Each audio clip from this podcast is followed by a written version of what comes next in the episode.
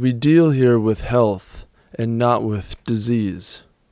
This is what Moshe Feldenkrais told the students of his training program back in 1981. I believe that his definition of health is a big reason the Feldenkrais method is so compelling for practitioners and for long term students of the work. So, what is health? Take a moment.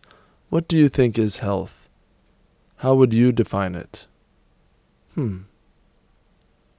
I'm your host, Jeffrey Schwinghammer. Welcome to the Expand Your Ability podcast.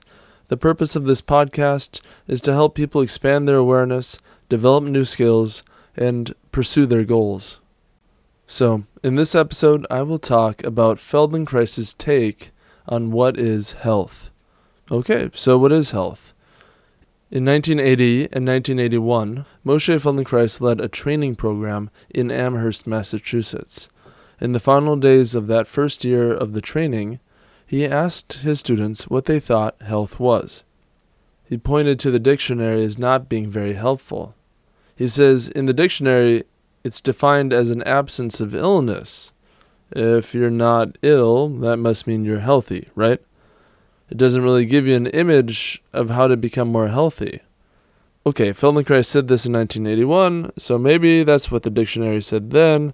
Surely it must be updated today. What does the dictionary say today? Let's crack out the book. Okay, no, I, I actually went to the website, the Merriam Webster website.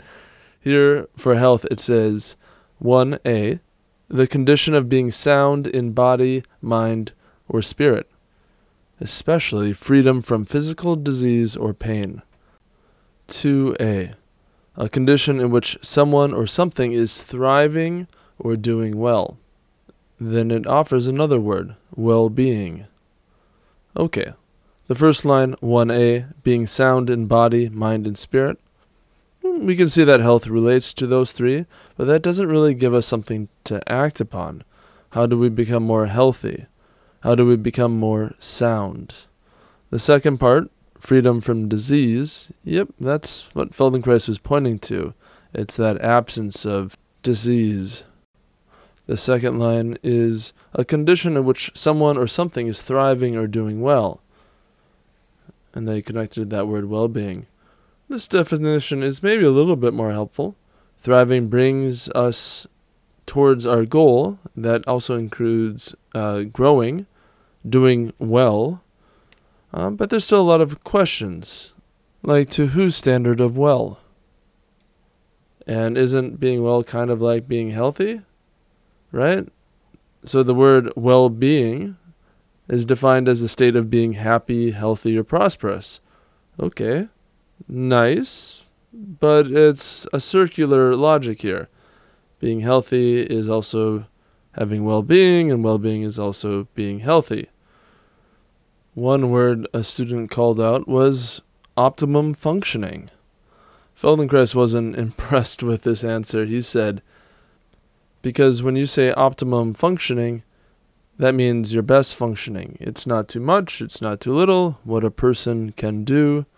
Then most people can function to their optimum. All right, that that particular phrase didn't do it. So what does Feldenkrais think about health? Well, he describes health on two levels. The first is the biological version of health, and I will quote him here. He says, it's the kind of organization of the mind or the brain, the entire self of the person, that can take a shock. The shock that it can take without losing his ability to recover is a measure of his health. Okay, so this is about the shocks we take, the, the pressure and demands of your life that put you out of shape, and then you recover your shape and then you can continue. Let's take a very simple example. Let's say you're walking and you trip and stumble. Your ability to catch your balance and then return to your activity of walking is something like health. I've seen kids trip and face plant, then laugh and get up and run again. While they have the advantage of being very lightweight compared to adults, uh, adults, as they get older and older, tripping becomes a significant concern. To take a fall for some people could really wreck them. In this scenario, he's he's saying that if you wanted to measure your health, how big of a trip or a shock can you handle and recover from? Now, it's not just physical. I think it's also emotional too. Let's say you hear word of a loved one passing away. Does this take you to pieces completely, or are you able to function and be supportive to others through the grieving process? Here's a big one. The pandemic was an absolute shock to all of us, individually and collectively. I interviewed Feldenkrais practitioner Alice Boyd back in episode 7. She reported that doing the Feldenkrais method for some eight years prior to the pandemic gave her the ability to adjust and cope with this new, incredibly difficult situation far more gracefully than if the pandemic had struck before she had studied Feldenkrais. The circumstances of our life test us and reveal our true nature, our true capacity, and where our cracks are. After you get crushed by the weight of a challenging circumstance, do you turn towards bitterness and resentment, or find another way forward? Feldenkrais in this talk doesn't use the word trauma, but I think this word fits in here. My guest from episode 17, Jenny Frank Doggett, said, Trauma that we don't metabolize gets stuck in our nervous system. We continue to protect ourselves even though we are way out beyond whatever that event was. Unresolved trauma are the shocks we've yet to recover from. We still maintain a compensation or a limp from that experience. A healthy person can bear challenges, bear responsibilities, can be responsive to emergency situations. They are flexible and capable in their ability to respond. A healthy person is reliable. They fall, but also get up. Let's pause a moment here. What are the shocks you've taken in your life? A loss of a job, a loved one, have you lost your home? Has your ability to trust others been broken? And would you say you've recovered 100% from these shocks? I invite you to pause this podcast and explore these questions. All right, so Feldenkrais offers a second definition, a second level of health and for the people that really take to the Feldenkrais method, I wager this is what hooks them. So, in this talk, Moshe goes on to say the next division of health is the one in which the person is capable of realizing around his environment, in his life, the kind of dream that he had when he was not wired in to not have dreams anymore. He's saying the ability to realize the kind of dreams we had in the past before we learned to not have dreams. I think this is the real gold of the work that continues to draw me back into it, and for others too. So, wired in in this context is this metaphor for how our brains map our experience, how our neurons wire together. This is essentially learning from life. And so, we can learn ourselves away from our true nature through our experience, through whatever happens to us as we grow up.